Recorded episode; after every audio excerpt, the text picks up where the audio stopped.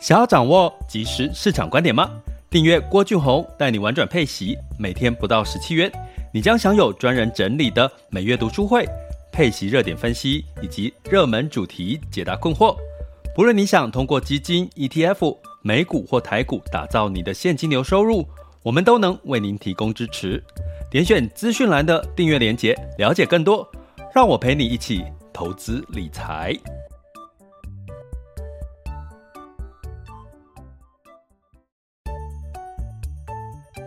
想要掌握即时市场观点吗？订阅郭俊宏带你玩转配息，每天不到十七元，你将享有专人整理的每月读书会、配息热点分析以及热门主题解答困惑。不论你想通过基金、ETF、美股或台股打造你的现金流收入，我们都能为您提供支持。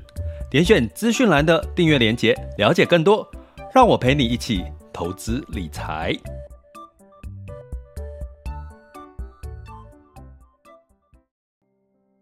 各位亲爱的学员以及听友们，大家中午好、下午好、晚上好。今天时间是十月二十六日周三的中午时间了。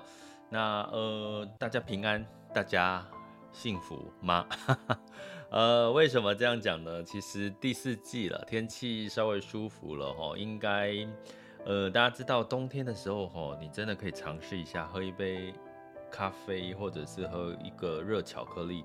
你真的会有一种幸福的感觉会跑出来吼，那为什么这个幸福的感觉跑出来？其实当然是身体上面的感觉了吼。那其实很多的事情都是需要靠我们自己去努力去创造出你自己想要的吼。那嗯，今天我刚刚在直播前，我还在犹豫说，呃，我要不要把这个劳保年金破产的一个时时间点的现金流的新闻，PO 到我们的这个 Lie 的学习群里面吼，那后来我还是决定放丢上去了吼。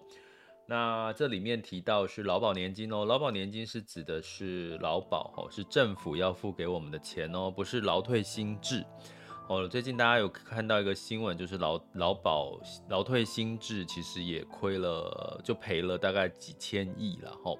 那那个是我们每个月提拨六趴的，从薪水提拨六趴，是我们自己的钱哈。那目前亏损哈，可是大家不用担心，就是我们自政府有保证，就是说，就是如果是亏损的话，最少要给你两年期的这个银行的利率啦，哈，保本哈，是保本的一个概念哈。所以其实你看呐、这个市场今年的变化，不止这个我们一般人的投资的钱哈，包含这个一些机构。包含我们的退休金的投资，其实也都受到了一些影响，哈，包含金融机构的投资也都受到影响。那我我刚刚讲的劳保的这个年金是指政府给的钱，就是我们缴的劳保保费有一部分呢是缴去退休金的这个保费，哈。那这个数据呢听起来是二零二二年，其实目前哈应该这个入不敷出。其实我们就是劳保的年金缴出去的钱，跟实际上付付出去的劳保年金的钱是入不敷出。二零二二年的数据，这是劳动部的这个一百一十一年的劳保基金这个精算报告里面提出来的哈，这个数据哈。那二零二二年是这个这个入不敷出八百一十一点零三亿哦，这不是投资亏损哦，这是。收支不平衡的情况下，就缴的钱少，付出去的钱多，所以呢，在二零二二年，政府要拨补三百亿，哦去补贴这个缺口。那从哪里来？应该就是我们一部分是我们劳我们的纳税人的义务义务，那纳税人的这个钱，然后那二零二三年是预计要这个入不敷出八百八十一亿，然后政府要拨补四百五十亿，好，就越多。拨要补足补贴的越来越多，然后这个收支的差距越来越大。二零二四年就会扩大到一千三百亿的差额了，就是说入不敷出一千三百亿哦。然后呢，到了二零二八年呢，就会是入不敷出两千三百六十亿。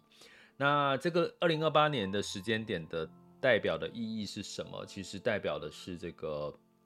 这个我们的劳保的这个储存这个存量哦，就是存量的这个钱都用完了，从正式里面的劳保基金的钱变成是负值了。好，它是根据这样子一个推算出来的数据。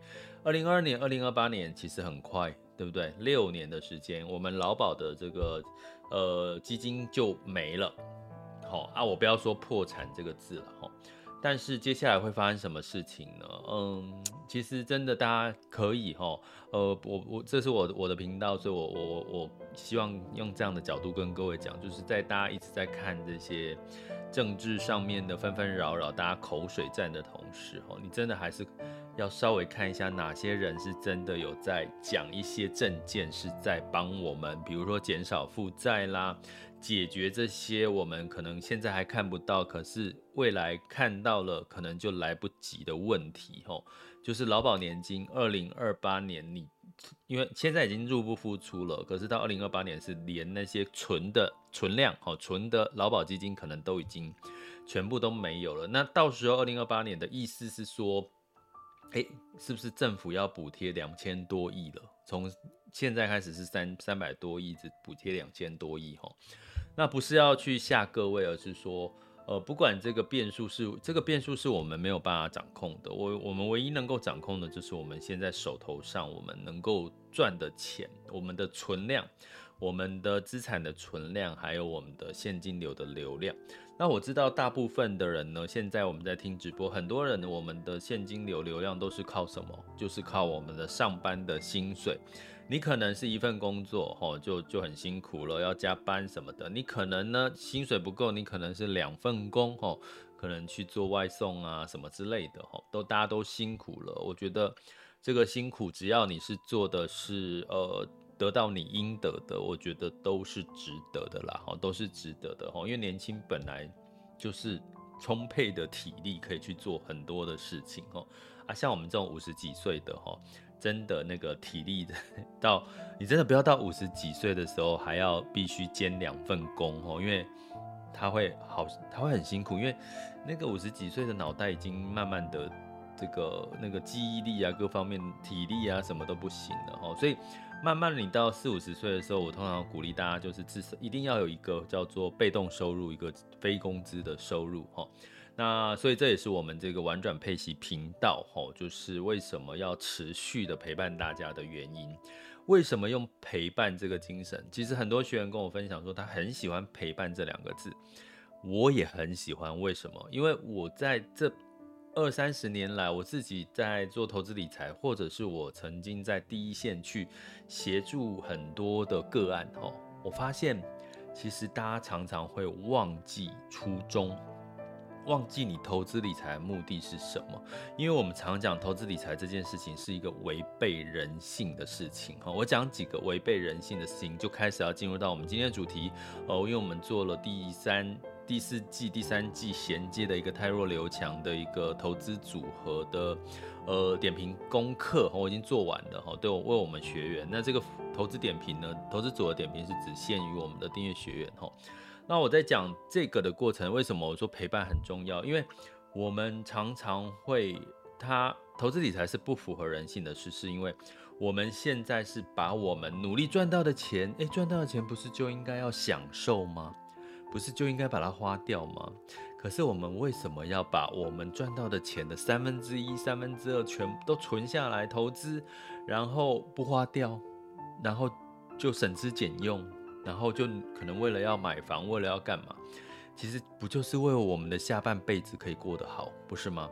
所以，我们常常讲，我们的老下半辈子应该会靠靠三件事情：第一个就是政府的劳保，第二个是公司的这个劳退薪资，第三个就是我们自己准备。哈，可是现在看起来，政府的劳保其实是已经慢慢的出现入不敷出，这可是这个入不敷出，你说要怪政府吗？我觉得也不是，而是大环境这个呃出生的出生率太少，老年化，现在人活得太久，造成了入不敷出。第二个，呃，这个企业给的这一块六趴的劳退薪资，基本上现在面临的亏损哈，亏损千亿以上的这种状况，今年哈那。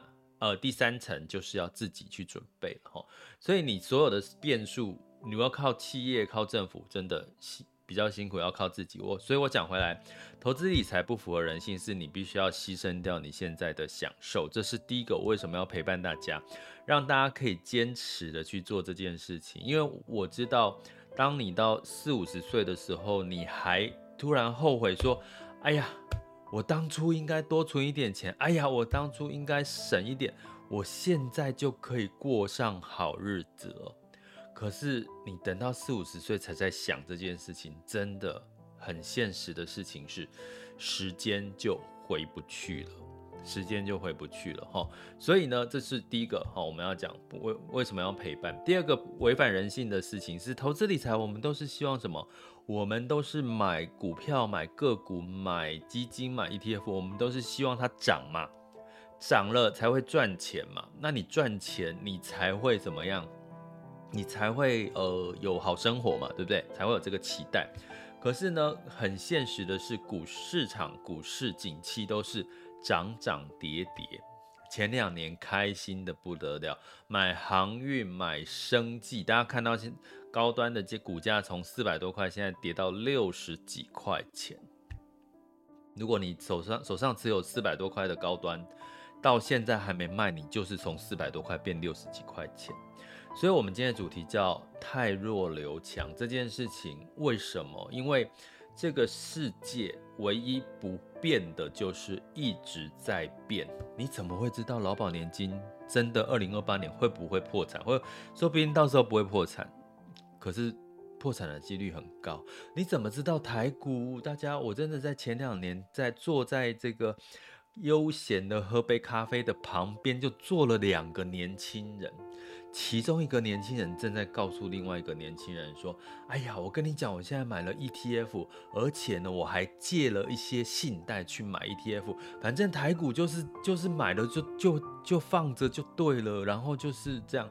然后另外一个年轻人就听得哦津津有味这样子，然后我就在旁边。”哦，本来很悠闲在喝咖啡，突然之间觉得那个心情都不悠闲了。说天啊，他怎么会把现在的结果就认为未来就一定都是这样了？现在果不其然，今年台股是在修正，台美股、台股都在修正，而且都是两位数的修正。哈，所以呢，其实不变就是目前呃改变就是目前最大最唯一不会变的事情，任何事情哈。所以你是为什么要做汰弱留强？要啊。那汰弱留强不是叫你一直换一直换，是每一季检视一下，检视一下完了之后，不见得就一定要换。吼，你可能他是抢的，你就留下来；你可能是有一些条件已经呃改变了，哎，你可能就是做一个呃淘汰的一个动作。吼，那我要讲的是，呃，我这接下这这段话也是跟我们学员讲的，就是有做投资点评的过程当中，我发现几个。呃，不错的事情就是说，呃，目前呢看起来哈，这个在呃相对的哈，在学员的投资组合配置里面呢，可能它的呃必须要去太弱的部分其实比较少了哈。但是有一些要太弱的是，其实我们早在我们我我我讲一个逻辑哈，有一些学员哈，就是他的资产配置哈，在第二季到第三季那一段时间，他没有。特别去调整哈，或者是他可能知道第三季要做一些调整哦，投因应不同的景气的循环。那记不记得，其实如果长期听我们玩转配息的 Podcast 直播的时候，我都有提到一件事情，就是说，其实半导体正在进入到去化库存的阶段。如果你长期听我们直播，应该都有听到这这个我重复提醒这件事。可是提醒归提醒。那事情发生总是在提醒之后的三个月、两个月、三个月，或者是可能四个月，有可能。但是事情我们我们没有办法掌握什么，我们讲了之后什么时候会发生这件事？可是事实的数据就摆在眼前了。所以采取行动的人是谁？采取行动的人是各位哈。所以呢，如果你相信一件事，你有自己的投资逻辑，你看到了这个现象发生，你应该要呃这个呃离场的，应该要淘汰的，应该要做变调整的，那你唯一能够做的就是相信自己的判断，然后就去做调整。就算你调整了之后，诶，股票涨上来了，那又怎么样？我常常讲下一句话就是，投资永远都会有这个，不管是什么时机点，你都会有赚钱的机会。哦，所以基本上根本不用担心，人生这么长，真的不要纠结在这么短时间。就像现在的台股，我反而要告诉你，因为我从今年的七月。六七月就跟各位讲，台股七月之后进入到这个高基期，所以所有的数据都在往下滑，应该大家可以知道。可是大家有听哦，在座的我们现在直播的现场有一千九百多位，还有我们一些订阅学员哦。那你有听？可是你听，如果你认同了，那你有没有采取行动？所以为什么我常常讲说，你要对你自己的投资负责任？你要培养负责任的心态。什么叫负责任？就是你听到了、解读了、你认同了，条件启动了、发生了，采取行动的人是你呀，不是我啊。不是我要采帮你们采取行动，是你们自己要采取行动。所以呢，呃，在这次的泰瑞有奖点评里面，我的确也有在第上一季有提醒了一些学员，他如果有一些半导体啦，或者像近前阵子有提醒欧洲啦，哈，各类的哈，诶，像欧洲我提醒了之后，目前还没有看到发生什么太大的问题，欧洲还是持续涨多于跌嘛，诶，那那也无所谓啊，哦，但是呢，像半导体最近的去化。库存的一个情况，呃，今天有一个，昨天呢，哦，有一个有有学员，我觉得那学员很棒哦，Jack，我必须在这边称赞你，因为你很认真，我相信你的收获是最多的。呃，他就问了我，就是到底半导体去化库存的存货天数、周转天数多久才算是正常，多长才算是不好的？那呃，我的回答就是说，其实。每一家状况不太一样，尤其你的这个呃，你是属于半导体的，是哪一类的半导体哦，也是不一样。但是平均来讲，你可以抓一个月到两个月，就是三十天到六十天是正常的存货周的天数，就放在你家的库存放三十天到六十天都是可以接受的。可是呢，台积电从过去的三十天呃四十几天到六十天，到现在它的存货的。放在台积电里面的存货天数是八十五天，所以它几乎快多了一个月哦。所以这就是我们在讲去化库存这个时候要提醒大家的。可是有些人可能在呃第三季的时候就稍微避开了半导体，有些人呢，诶，反而看到前一阵子半导体修正，他继续的去加码半导体，那也。就是你的判断，你要对你自己的投资行为负责哈。但是呢，呃，基本上到底台积电这个近期的修正呢，如果你是把台积电，我要讲另外一个，如果你在泰弱流强的过程当中，你的这个呃，你必须要先分类清楚，你的这个资产是属于核心资产。还是属于卫星资产，这两件事情就很重要了。为什么？因为如果你台积电，你你是把它当成是核心资产，存股哦，长期哦，希望它慢慢的从三三百多块可以再 回到六百多块哦，那你分批进场存零股哦，或者是整零零股整存，诶，有这样的说法。所以呢，你就这样存下去的话，基本上你就让时间。告诉你结果嘛，因为毕竟现在台积电的这个财报毛利其实都不错哦，还是不错的啦哈。但是你可能要忽略，不要忽略一件事，我常讲的就是，不是只有单一的条件，任何的一个股价上涨下跌不会只有一个单一的条件。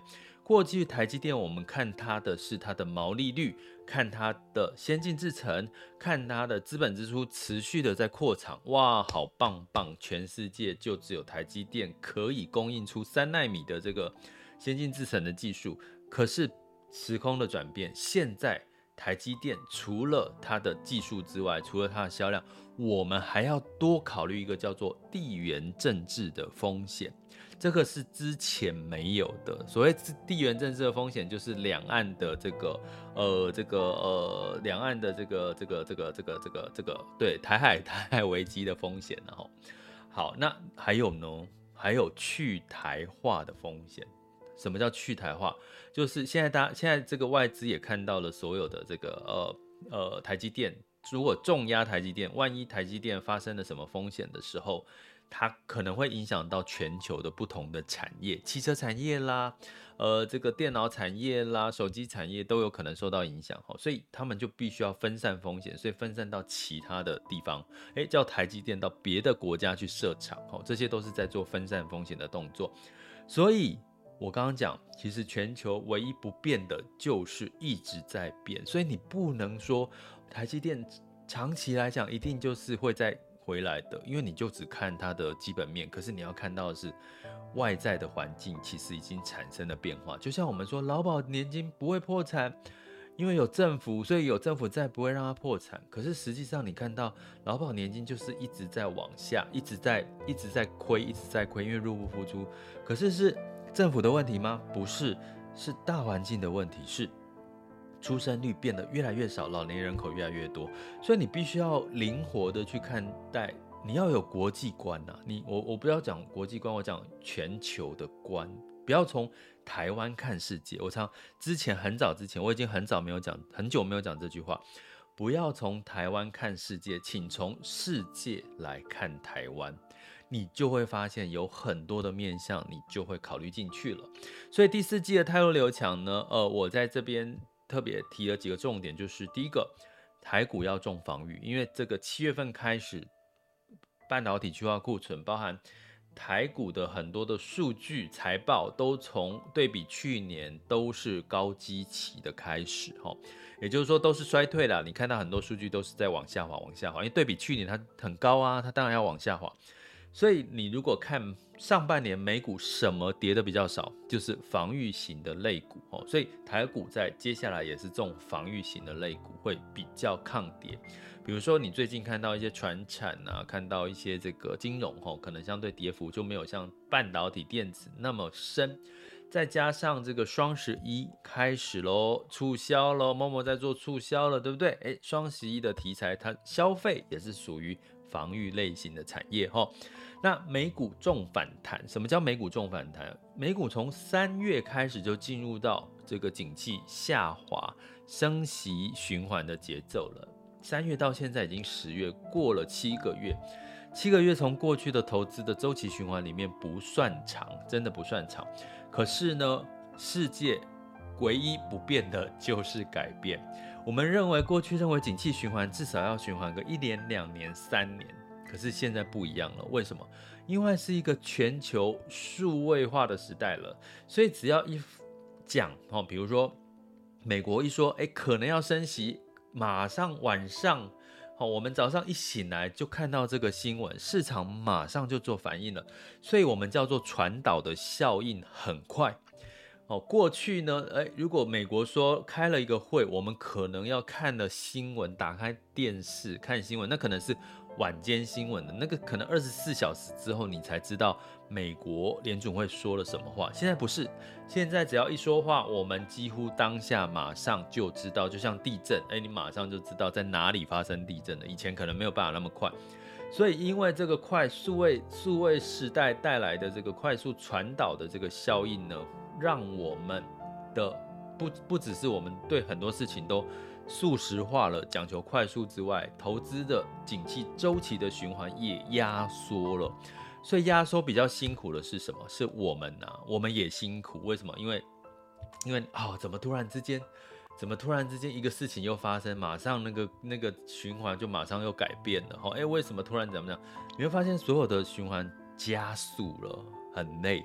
所以为什么要建议大家要建立核心资产？因为核心资产就是你不管是不管是这个市场发生什么变化，你的你就老神在在的。那和我们在玩转配息的核心资产就叫这个呃，就是呃配息类的资产哦，因为我们要打造被动收入、现金流收入。为什么？因为我们有这一块现金流收入靠我们自己存下来的、理出来的。那万一真的劳保年金出了问题，万一六趴的这个劳保薪劳退薪制出了问题。好，就是亏损哦。那我们还是自己有一个自己可以掌控的现金流收入、配息收入，好吗？所以这个部分把它当核心的话，你会发现在今年就出现了一个很重要的核心资产，出现了很重要的角色。什么角色？抗跌，相对抗跌，跌幅会比这个大盘指数来的少。第二个，股债会出现，你如果有配置股加债，你会发现相对来讲，它会波动的程度也会比单纯股票来的小。第三个多重资产的配置，我必须告诉各位这件事情，我还没有做成一个主题来告诉各位。我在想是要告做成主题告诉各位，还是要做成我们的主题课，只限我们的订阅学员哈。这个是我在思考的了哈。那我讲的这个大方向就是说，现在包含退休基金已经在思考股票、债券，你会看到股票、债券几乎也是。同跌啦，股票跌，债券也跌；股票涨，债券不见得涨。所以看起来他们的相关性，这个分散风险的状况的这个呃状况已经不如以前了。所以现在的退休金，退休金大概从过去的三到四个 percent 增加到十几个 percent，在投资所谓的另类资产、另类资产特别投资，你可以在这个。基金哦，只有主动型的基金有，ETF 没有哦。主动型的基金里面有一个叫另类资产或特别投资，哦，特别投资，它在投资什么？它可能是投资像不动产，可能是投资一些呃，像呃我们讲的这个避险相关的工具，哈，或者是相关的一些实体的一些资产，哈。那这一块呢，跟为什么这个退休基金开始在做这个部分的投资，把它从四个 percent 左右拉到十个 percent 左右呢，是因为他发现这类型的另类投资，其实它跟股债的相关性的确是比较不相关。也就是说，我不会因为股票跌、债券跌，我就全部的资产也都受到影响。我的另类投资、特别投资呢，还有。机会是相对是跟股债是不相关的实体资产，好，所以呢，这一类只有在基金类型的主动式的投资才有，ETF 没有，因为 ETF 都是跟着大盘指数，所以如果你真的信仰就纯粹只在 ETF，真的没关系。可是拜托，请记住我这句话：全球世界唯一不变的就是。改变好，不要把你的这个思维就只有有一点弹性，好不好？你的投资有一点弹性，多重资产的布局仍然会是二零二三年的一个投资的一个核心哈。然后加上配息，相对来讲，这也是我们在第四季你可以台股重防御，美股可以强反弹的机会。因为我们刚我们之前已经提醒过各位四个字：如果遇空不跌。再搭配景气拐点的讯号，其实你会发现最近美股是不是有点涨多于跌？哈，有点反弹的情绪味道。可是我没有办法跟各位说是不是具体已经出现反弹的情况。可是的确有一些反弹的讯号，是不是就出来了？那就呃记呃我们会哦对，顺便提醒订阅学员，我在这周在烧脑吧。S M P 五百的四大产业里面，比较已经开始出现了风水轮流转嘛，而一些财相对的 EPS、earning 和盈余呢，在二第四季甚至到二零二三年，机构认为他们都是比较好的，呃，大于 S 就是优于大盘 S M P 五百的，其实已经出现了。变化了，已经出现了很大的变化，跟去今年上半年哈，那反那会不会这些反弹的力道就在这四大产业呢？好，所以我们就是呃欢迎订阅学员，就是记得留意我们上课的通知。那其他的这个呃想要加入我们订阅行列，就点选我们赞助方案或者是各个平台订阅链接哦，欢迎大家加入我们订阅行列，好吗？这里是郭俊宏，带你玩转配息，给你及时操作观点。关注并订阅我，陪你一起投资理财。OK，那我们接下来进入到二零二二年的十月二十六日全球市场盘势轻松聊。啊，今天是周三，目前时间是十二点二十九分。那在风险指标的部分，今日 VIX 恐慌指数是二十八点八八，VIX 恐慌指数当下是二十八点四六，十年期美债殖利率是四点零九七九。所以你会看到恐慌有稍稍的，因为美股近期都是小涨反弹，我们用反弹，然后因为反弹的意思就是说它可能只是一个反弹，不代表它是长期就是一直涨哈。所以呢，今 VIX 恐慌指数有稍微的降下来了哈。那原因是什么呢？呃，在周一的时候，我跟各位讲，这一周其实是呃重量级的财报哈，包含可口可乐、GM 汽车，其实他们财报是优于预期哈，尤其 Meta。Meta 也是财报是稍微优于预期哈，Meta 其实在是这个财报是负成长的哈，但是它是优于比预期的来得好哦，所以反而让美股收红哈。道琼上涨了一点零七 percent，S&P 五百上涨一点六三 percent，纳斯达克跟费城半导体分别上涨二点二五跟二点二六个百分点哈，所以你会看到过去修正比较多的科技股哦，反弹的力道比较大。那在欧股的部分呢，一样也是反弹的一个情况哈。那当然，英国有新的首相哈，呃，让市场觉得诶，似乎可以有一点信心。所以呢，泛欧六百呢上涨了一点四四 percent，德法分别上涨零点九四跟一点九四个百分点，英国是小跌了零点零一 percent 哈，大概是持平的一个状况。那雅股的部分呢？台股哈，当然是受到这个台积电资金外资卖的一个影响，然后最近有一些比较多台积电的一些利空的消息哈，就比如说哎，这个说哎，台积电的员工要多多休假哦，可以是 最近鼓励休假，哎，大家就担心说是不是真的产能就已经呃有点这个。有点下滑了哈，哦，就是空空产能可能变多了哈，订单是被被删被砍单的这个幅度很大呢，哦，所以这个市场的担心哦，包含台台币的贬值哈，那呃，当然在等一下，应该台股呃今天应该是反弹，因为这个美股昨天的上涨仍然激励到台股了哈，那另外呢，在这个呃 A 港股的部分一样哦出现，因为 A 港股目前没有利多。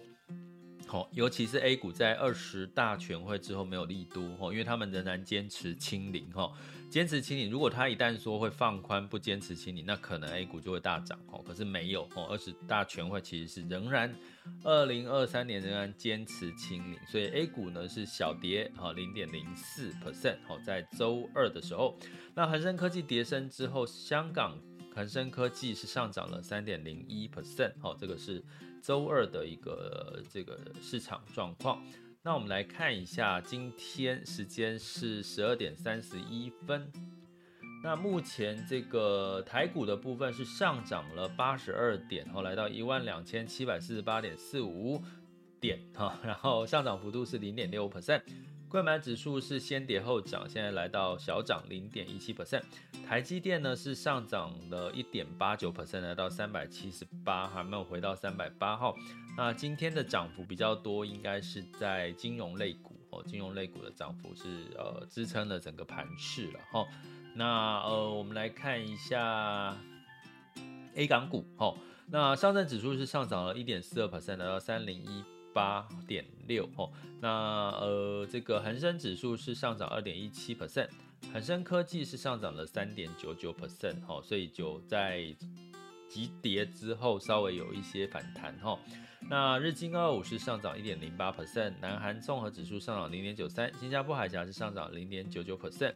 那这个雅股的上涨呢，其实也是跟美元稍微有一点点的偏，没有那么强有关系所以鹰派说法有稍微鸽派一点点的啦，哈，简单的逻辑是这样。那能源的部分呢，也因为美元指数没有在那么的强，所以布兰特原油上涨零点三百分来到九十三点五二美元每桶，哦，那是单纯是汇率的关系。